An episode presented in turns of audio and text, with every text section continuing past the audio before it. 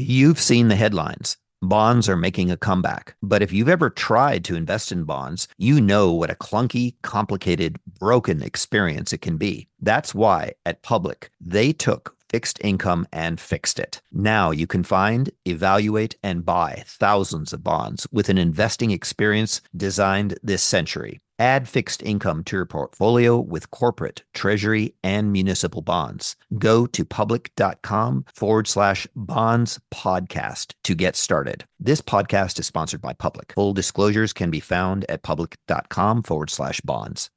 Chat with Traders is sponsored by Trade the Pool. Are concerns about limited buying power, insufficient capital, or fear of losing your own money preventing you from advancing your trading capabilities? Trade the Pool is an online stock trading prop firm that offers funding for stock traders. Demonstrate your skills, trade their capital, and keep your profits. You can engage in intraday trading and now swing trading on Trade the Pool with any US stock or ETF. The procedure is straightforward. Pay an evaluation fee, successfully complete the evaluation, and get funded. Visit tradethepool.com forward slash chat to learn more.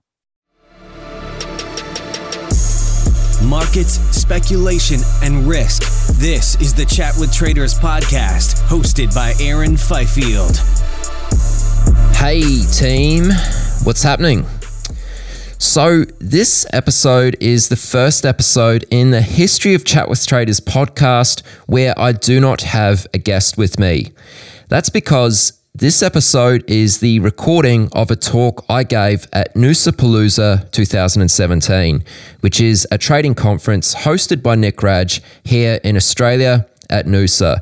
Uh, Noosa is about an hour and a half north of where I live on the beach there. It was a really nice couple days.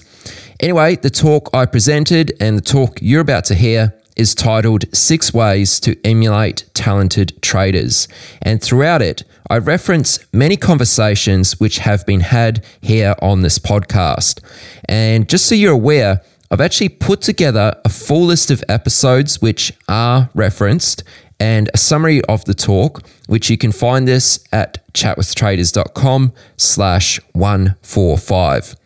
And the last thing I'll mention, the audio quality isn't amazing. I do apologize for this, but it's the best we could get.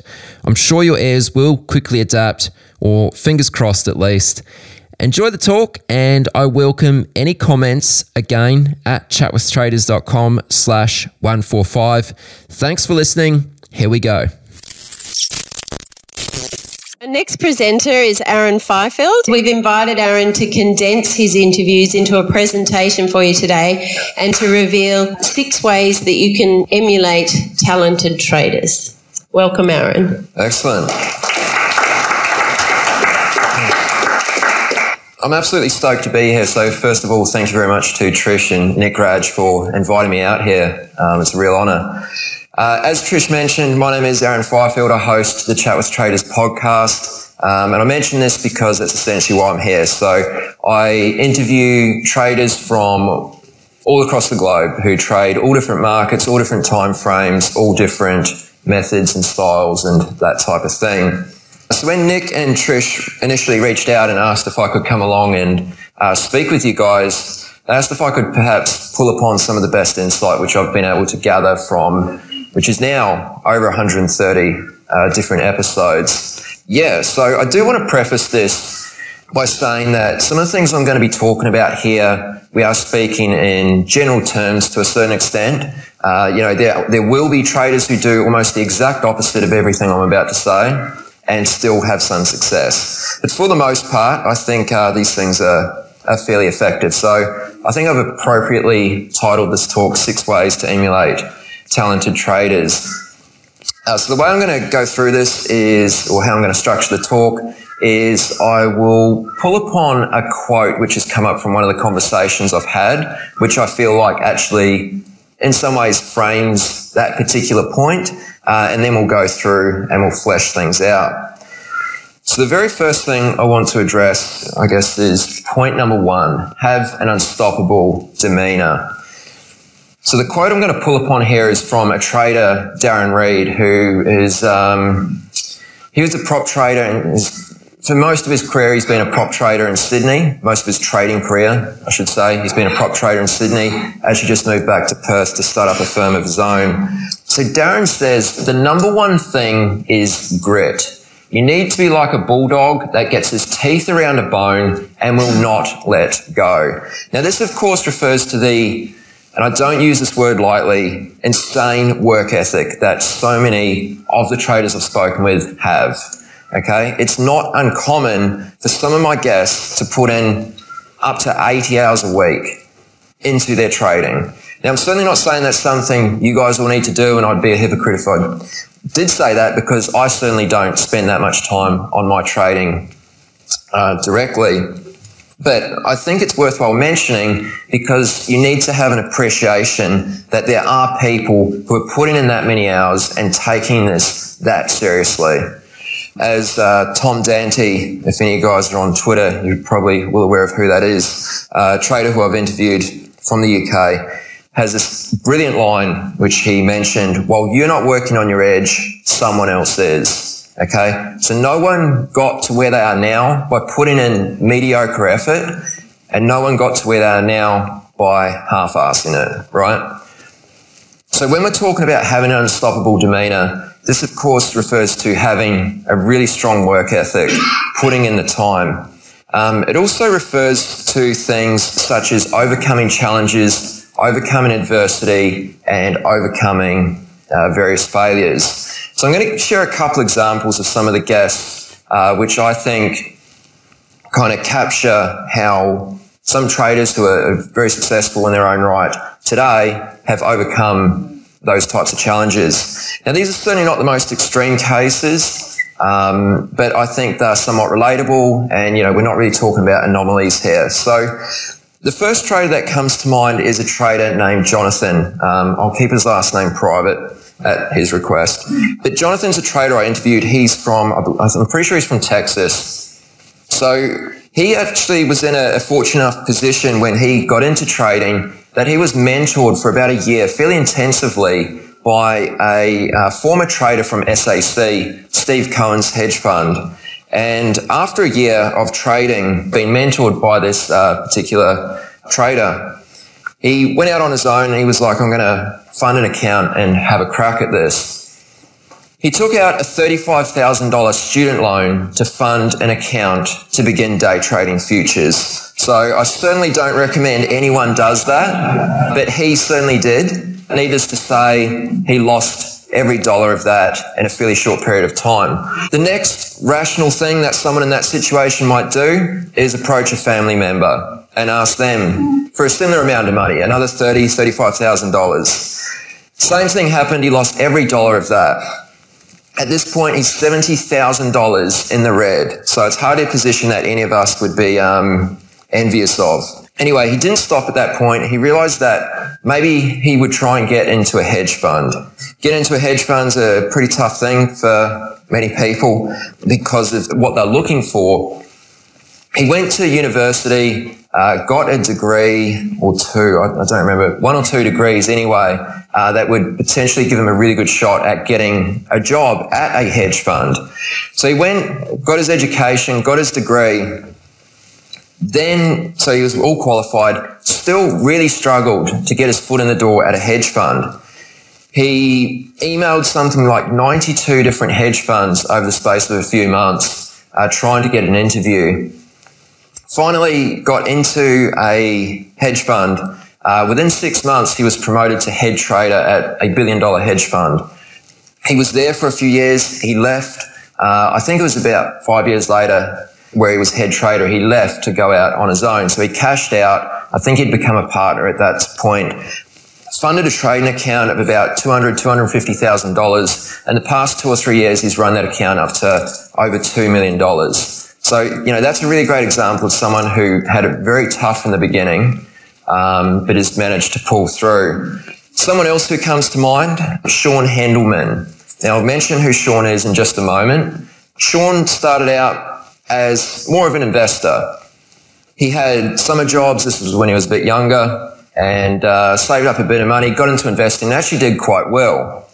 Decided he was going to have a shot at active trading Um, so that I guess it started out okay, but soon turned pear shaped, lost all the money he had. Okay, back to zero. Picked himself up, dusted off his shoulders. I guess changed his approach to trading a little bit, and actually started to have some really good uh, success and was making some real progress with his trading. Him and a couple others at that point decided that they were going to start a hedge fund. Uh, so they went about that. They started a hedge fund, got it set up, but for whatever reason, and it's not really important, but the hedge fund failed to gain traction. They ended up having to wind it down, and um, through that process, Sean actually lost all his money again. So twice over now, he's lost almost every dollar he had.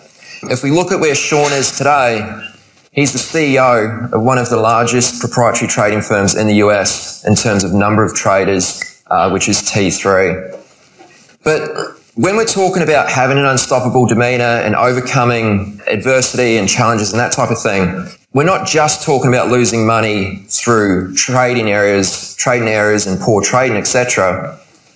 Um, we can also talk about sacrifices that people have made to pursue their trading career. So, you know, for example, we can take Darren Reed, who I've quoted up on the board here. Um, at the time, Darren was working at a brokerage in Perth. He was it was kind of an old school shop, and he really wanted to pursue his trade uh, his career as a trader he felt as though the best bet to do that was to join a proprietary trading firm. And as I'm sure you guys are well aware, most of them are located in Sydney. So he moved away from his partner, moved away from his family, over to Sydney. Uh, you know, he wasn't getting paid a salary at this firm and really had to try and make it on his own. So it was a huge risk to take, a really big sacrifice, and, you know, it's obviously paid off for him.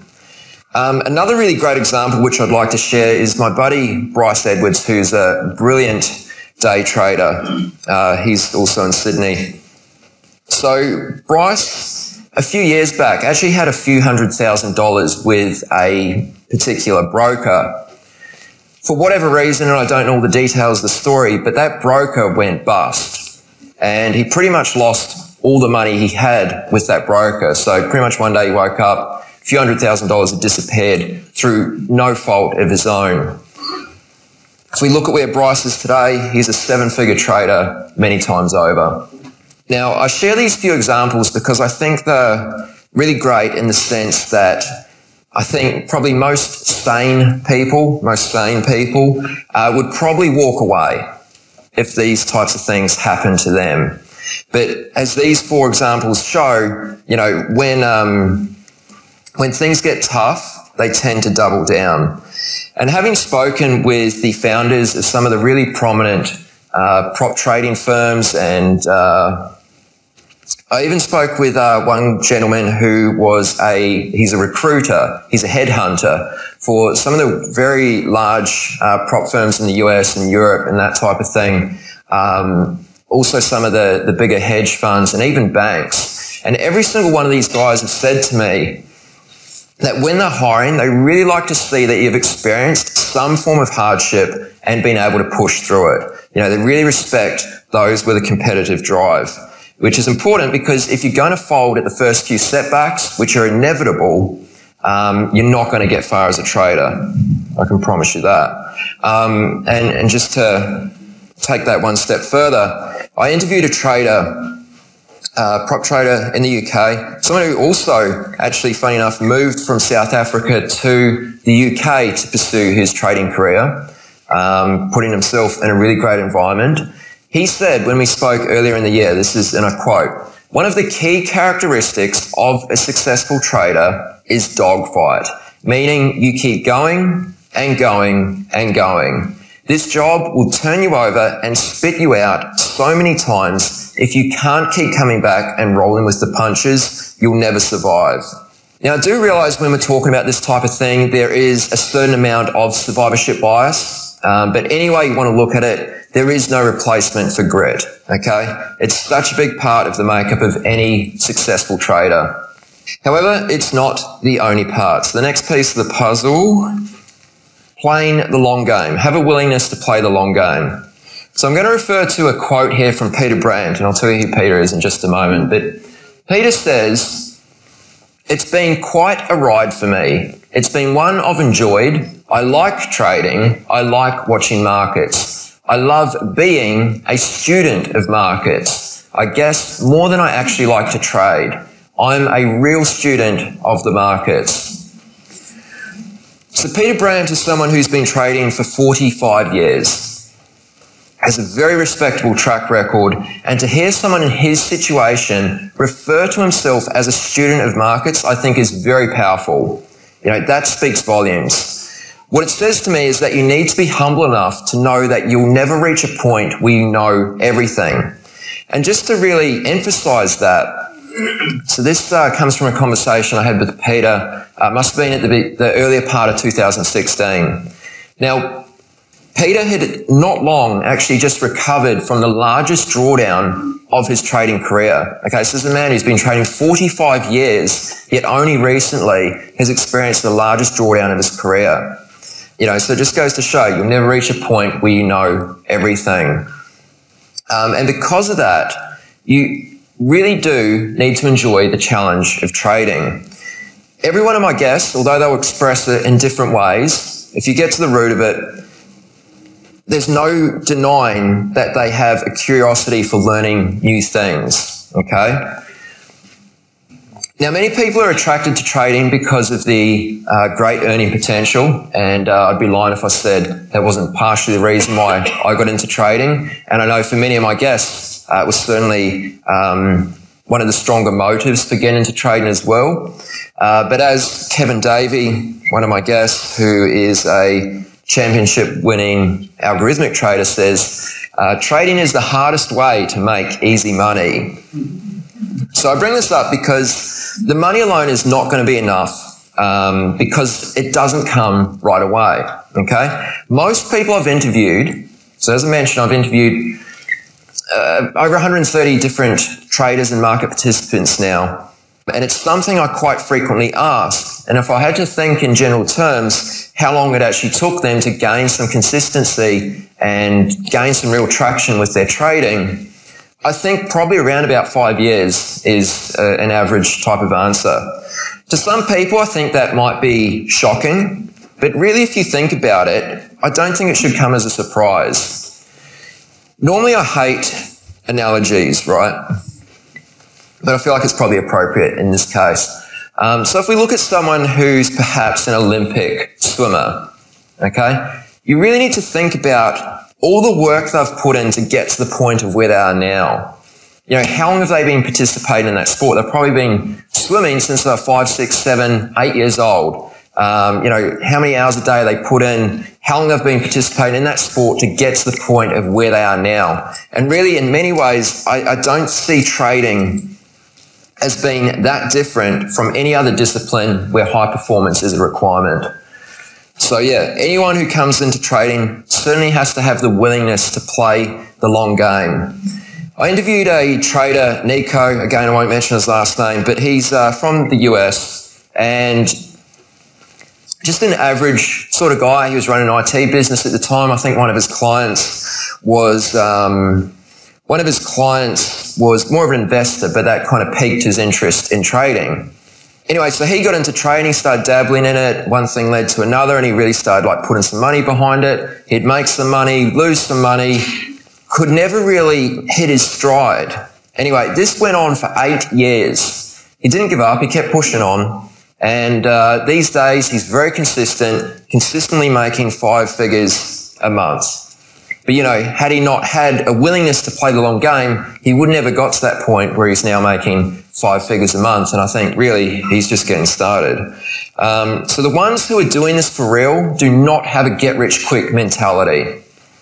They have a mentality of longevity and building real wealth in the long run. And I'm going to share a, story with you. Uh, so I mentioned Tom Dante in the last point I made. When I interviewed Tom, he actually shared this story. So this is not word for word, but you'll get the general gist. So Tom used to work at a prop firm in the UK. He says there was a huge trader there, uh, and this guy wouldn't be uncommon for him to make a couple hundred thousand dollars uh, in a week, right? There was this one particular day when this guy had an absolutely stellar day, made a huge gain, Tom says there was a real buzz around the office. Uh, but this guy, you know, he was emotionally cool. We had a smile on his face, but he wasn't running around doing backflips off the desk or anything like that. 5 p.m. comes around. Tom gets on the train, heading out of the city, going home. Gets home, thinks, oh shit, forgot my keys. Doesn't want to pay for a locksmith. Gets back onto the train, into the city, back to the office. Gets to the office. By this time, it's around about 9.30 p.m. at night. All the lights are out except for one light. Underneath that light is the same trader who had just had the absolutely stellar day. Okay? And Tom says this particular moment for him was a real eye opener because a lot of people get into trading for an easy life, but if you look at the ones who are really making a whole lot of money, they work very, very hard at this. Um, so anyway, just to finish up this point, getting good at anything takes time, and in trading, you certainly have to be amongst the best to make money. This is not something where you can afford to be mediocre. Point number three, know your strategy intimately. Keyword being intimately. Uh, so I'm going to point to a quote here from Jeff Davis, who's a uh, he trades the S&P 500 uh, futures uh, day trader. Uh, anyway, it's not really important. Um, but Jeff Davis has these few words which are absolutely fantastic, nice and simple, but very effective. This is what he says: Do less, do it better, do it bigger. Okay.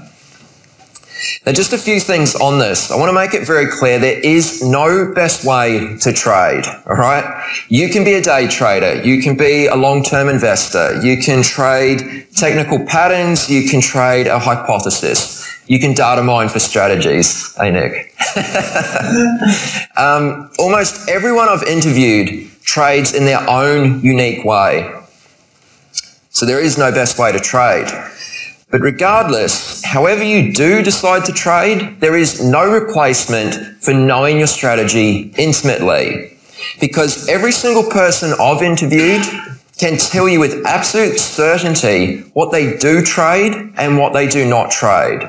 And just to give you an example on this, someone who might trade, let's say small cap stocks here in Australia. They don't wake up one morning and see that crude oil is up 5% and for the rest of that week they just start trading energy futures, right? It just doesn't work like that. The only way to know your strategy intimately is to specialize. Now, for everyone, now everyone specializes in some form, shape or another. How you choose to specialize is certainly going to vary from person to person. I think it's quite a personal thing in many ways. Um, you know, some people are going to specialize just running with that theme, uh, energy futures. Maybe some people are going to specialize in certain types of strategies. You know, they might just trade uh, news events or earnings. They might trade breakouts. They might be a, a trend follower. Um, they might trade just small caps on the Australian market.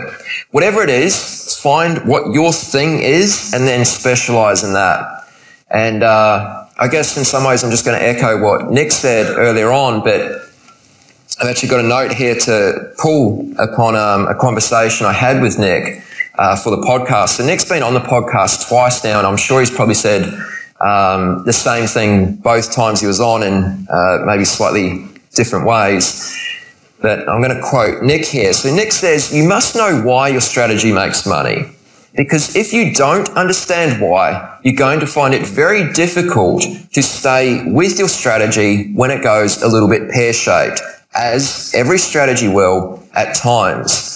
Now, I just want to take this one step further because um, I think that's a huge benefit of knowing your strategy intimately. But when you really focus and you begin to build confidence from knowing your strategy and getting comfortable with it, that's when you can really begin to scale. As Jeff says up here, do less, do it better, do it bigger. Okay. When you can, when you can begin to scale your strategies, that's really when it all becomes worthwhile. And as I mentioned, focus just before, I'd like to add this thing because I think it's really cool and it, it might help in some ways. So, uh, just recently, actually, I interviewed someone who up until recently, was the performance director at a oil trading firm um, in United Kingdom, in London. Now, this guy was the performance director, so he wasn't a trader, but his sole job was to help accelerate excellence at this trading firm. Okay. And they had this question that they would, um, or this sort of saying that they would use around the office. And they said, Will it make the boat go faster? And I think they actually pinched it from the Great Britain um, rowing team. I think that's something they used when the Olympics were on there. Um, will it make the boat go faster? You know, and if we want to tie that back into trading, maybe we would ask something like, is this increasing profitability or mitigating risk? You know, it's very easy for us to go down rabbit holes and get sidetracked. So I think if you use a question like, will it make the boat go faster? That's something which should really help to guide every decision you make as a trader. You've seen the headlines. Bonds are making a comeback. But if you've ever tried to invest in bonds, you know what a clunky, complicated, broken experience it can be. That's why at Public, they took fixed income and fixed it. Now you can find, evaluate, and buy thousands of bonds with an investing experience designed this century. They started at the beginning, reimagining the bond screener with an intuitive design that helps you zero in on the exact kinds of bonds you're looking for. Then they made it easier to evaluate each investment opportunity with better data in the places you need it most. Finally, they made investing in bonds as straightforward as stocks or any other asset. Add fixed income to your portfolio with corporate, treasury, and municipal bonds. Go to public.com forward slash bonds podcast to get started. This podcast is sponsored by Public. Full disclosures can be found at public.com forward slash bonds. Are you a developing or seasoned day trader who trades the US markets? Is the only thing stopping you from getting to the next level is having enough capital to trade? Trade the Pool is a unique online stock trading prop firm that funds stock traders worldwide. Not having to risk your own capital can help you focus on other things like making better decisions on your trades. There's no PDT rules to worry about. You got more than 12,000 stocks and ETFs to trade, long or short, and professional tools at your side. How you get funded is you show them your skills through a straightforward evaluation process. Once you pass the evaluation, you get funded and trade with their pool of money and split the profits. Don't let the lack of buying power, capital, or fear of losing your own money prevent you from taking your trading to the next level. Visit tradethepool.com slash chat to learn more. Now, point number four, trade with an edge. Um, this is perhaps my favorite point. And who better to quote than Blair Hull? Um, if you're missing an edge, there is no reason to play. I absolutely love that line. And I really think if this one line alone could save traders untold amounts of money if understood. Okay, so when I first got into trading, I was certainly, I would hear traders talking about having an edge and that type of thing. I, I guess I'd never really fully understood, it took me a while to fully understand it. I guess by the time I actually got to a point where I could interview Blair Hull, I had kind of worked out what it meant to have an edge. But um, I wanted to hear how Blair would put it in his own words, because the way, my opinion, Blair is like the master of edge. So I asked Blair, what does it mean to have an edge? And I quote, if you do this same kind of trade hundreds of times, in the long run, you'll have more money than when you started. And he goes on to say, without an edge, it's gambling. It might be fun, but it's going to hurt you financially. Now, I spoke with Blair for probably about 60 minutes or more, and from that conversation, it was just so obvious that here's a man who's not going to bet or wager on anything unless he feels as though he has an advantage. You know, where the probabilities of him winning, uh, winning a bet or whatever it might be are in his favor. He even actually said, and this is a direct quote, whether I'm on the golf course or anything, I must have an edge in my favor. Okay? And that's a man well worth listening to. Now, someone who influenced Blair, now I referred to Blair as the master of edge, so this uh, gentleman is on another level again, and someone who I've had the great opportunity of interviewing is Edward Thorp. Now, if anyone uh, plays blackjack or maybe has any interest in gambling, Edward Thorp actually invented card counting. um, and he wrote the book uh, Beat the Dealer. So when he actually started out in uh, Las Vegas at um, where he played blackjack, he beat roulette, um, and a couple other games as well. But you know, uh, when things got a bit hot and heavy in Las Vegas, he moved to financial markets and um, ultimately became a legend in uh, the hedge fund world. Anyway, so I interviewed Edward Thorp and I wanted to hear, in his words, how he would describe having an edge, uh, specifically around financial markets. So Edward Thorp said, I try to think through how good or how bad something might be compared with my most probable estimate. And even if the bad situation looks good, then I know I've got something worth playing on.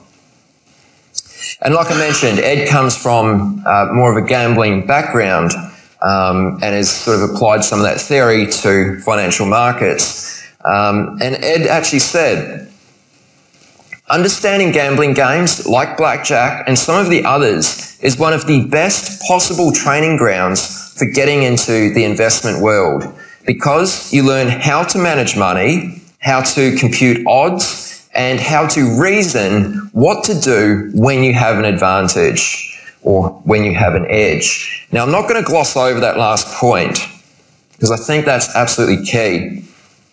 Reasoning what to do when you have an advantage. So we've talked about trading with an edge. Just to take this one step further, when you've got an edge, how do you actually make the most of that?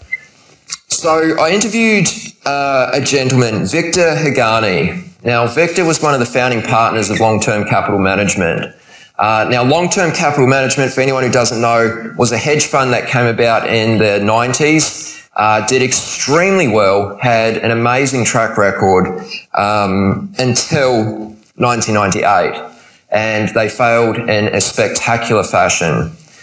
They failed so badly that the, um, uh, the Federal Reserve, I think it was, uh, actually had to step in and organise a bailout in order to prevent the possibility of a collapse in the global financial system.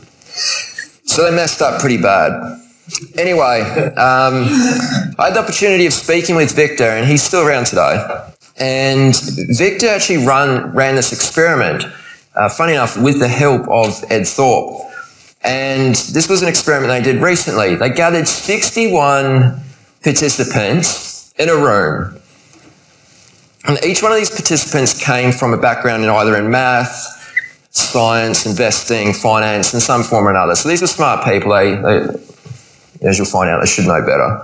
The experiment was they were given $25 of real money and they were told to flip a coin for 30 minutes straight, just flip, flip, flip as much as they could. Um, if they bet $10 on heads, they made $10. If they bet ten dollars oh, and it came up heads, then they'd win ten dollars. If they bet bet ten dollars on heads and it came up tails, they'd lose ten dollars. Okay. The catch was this was a biased coin. So 60% of the time it would land on heads. 40% of the time it would land on tails. Okay, so there's a very clear edge to be had by betting on heads. However, at the end of 30 minutes and even before, a third of all participants had managed to go bust. So even with a very clear edge, they still found a way to mess it up. So I think, as this experiment proves, if you can build your knowledge on, you know, probability and maybe some basic statistics, can really help you make the most of how to um, reason what to do when you have an advantage, as Ed Thorp says. Now, any of the astute traders in the in the audience here, I'm sure would were waiting for me to bring up something like this. Manage your lifeblood, manage your risk, essentially. Okay. This quote here comes from Saul Knapp. Um, he says, "It's not all about getting one trade right. It's about staying in the game by having the right risk management." Now, Saul is someone who um, was the risk manager at a prop firm for 120 traders. So he managed risk controls uh, for all of these guys. Now, some people might say on the subject of risk management that this is the most crucial part. You know, Um, I guess it would be difficult for me to disagree uh, because as a trader, your capital is your lifeblood. You know, if you lose your money, you're out of the game. It's plain and simple. As a trader, your job is to position yourself so that no one trade or series of trades should take you out of the game. And from doing these interviews and speaking with so many really great, talented traders, it's been so obvious to me that they really do have a deep respect for just how quickly the market can take away their money. And believe me, if they ever forget, they're very quickly reminded. Uh, I've interviewed numerous people who have lost hundreds of thousands of dollars in the space of just a couple short days. I even interviewed one trader who lost a million dollars in the space of four hours. And of course, when these type of events occur, it takes them months and months to um, recoup from those losses. Not to mention opportunity cost. Okay, so on a balance sheet, there's no column for opportunity cost.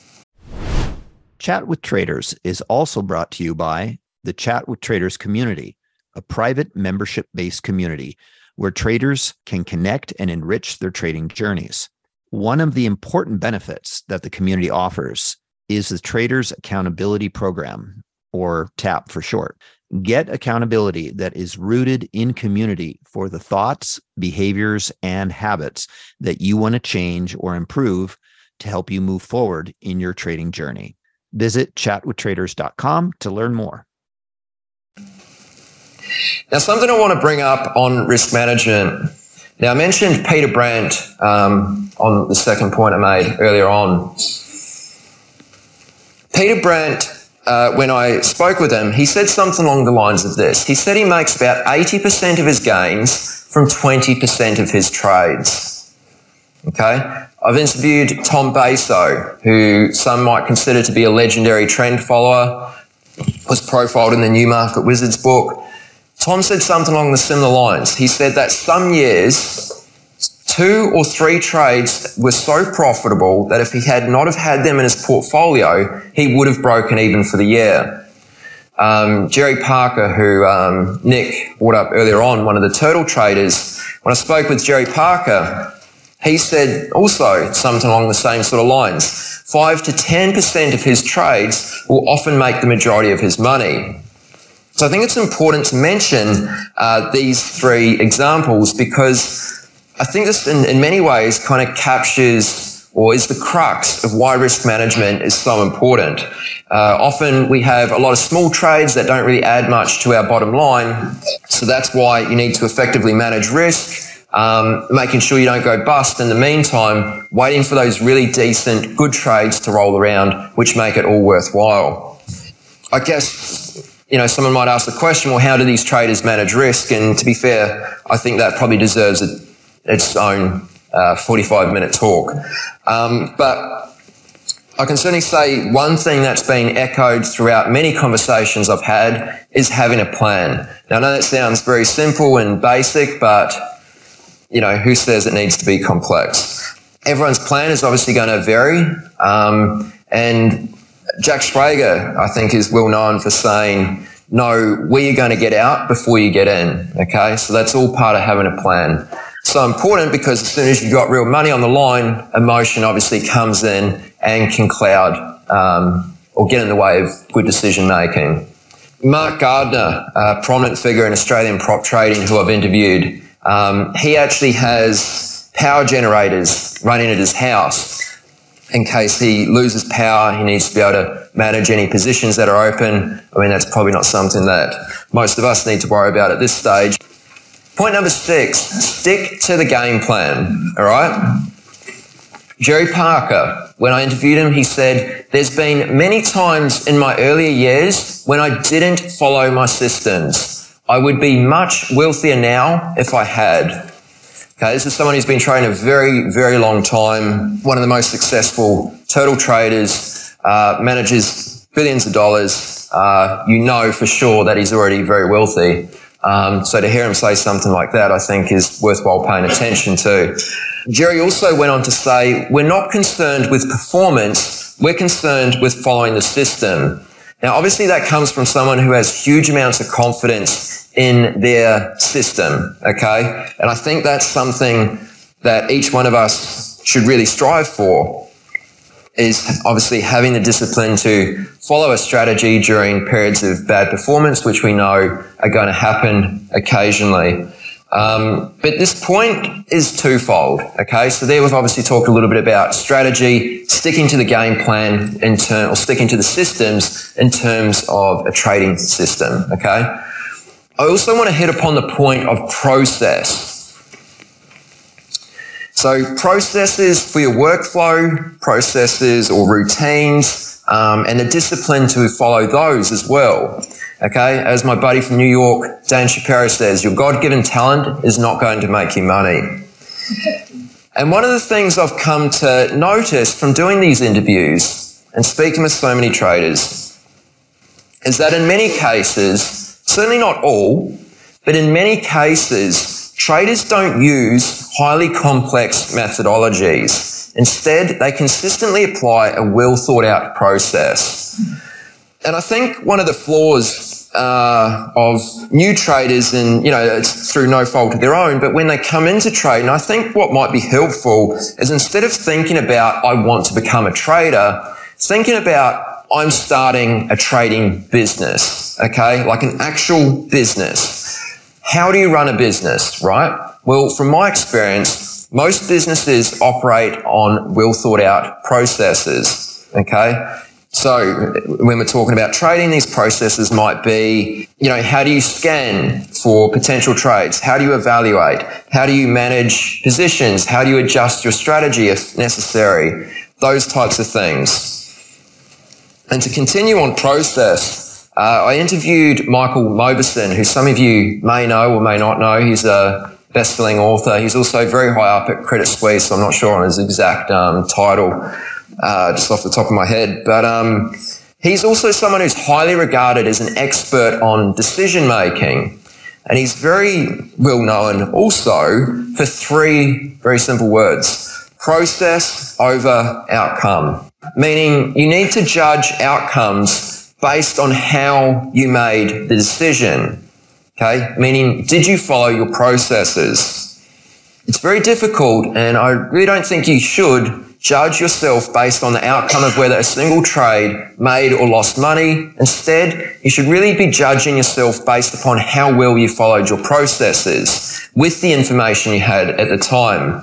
Uh, Adrian, a futures from uh, futures trader from UK. I know it sounds like I interview a lot of traders from UK, but I didn't realise that was the case. Um, Adrian, when I interviewed him, he said the common link between profitable traders is not so much their edge, of course, because everyone trades differently, as we've already established, um, but how they approach the business of trading. So everyone who I know of has a very big focus on process, very process orientated. Now, just to close things out here, I often get asked, and I guess that leads on from the top the topic of this particular talk. You know, what are the characteristics of great traders? What are the personality traits of great traders? And I really think it's very hard to try and what's the word? Uh, come up with a perfect answer. There's, there's no one size fits all, okay? I guess that's what I'm trying to say. There is no one personality type which is best for trading. Now, this quote comes from a gentleman who was the very first person I actually interviewed. His name's Tim Walker. And he said something to me. He said, amateurs never win in the game of life. Okay? So, like I just said, it's very difficult to say there's one personality type or one characteristic which makes the ultimate trader. But whoever they are, the one thing I can tell you is that they hold themselves as professionals in every way.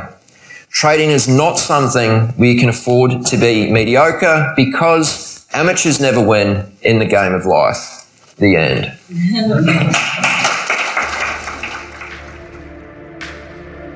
You've reached the end of this episode of Chat with Traders. But rest assured, there are more episodes loaded with real market insight and zero hype on the way soon. So to stay updated with each great new release, subscribe to the podcast in iTunes. And we'd love it if you'd leave a rating and review. We'll catch you next time on Chat with Traders.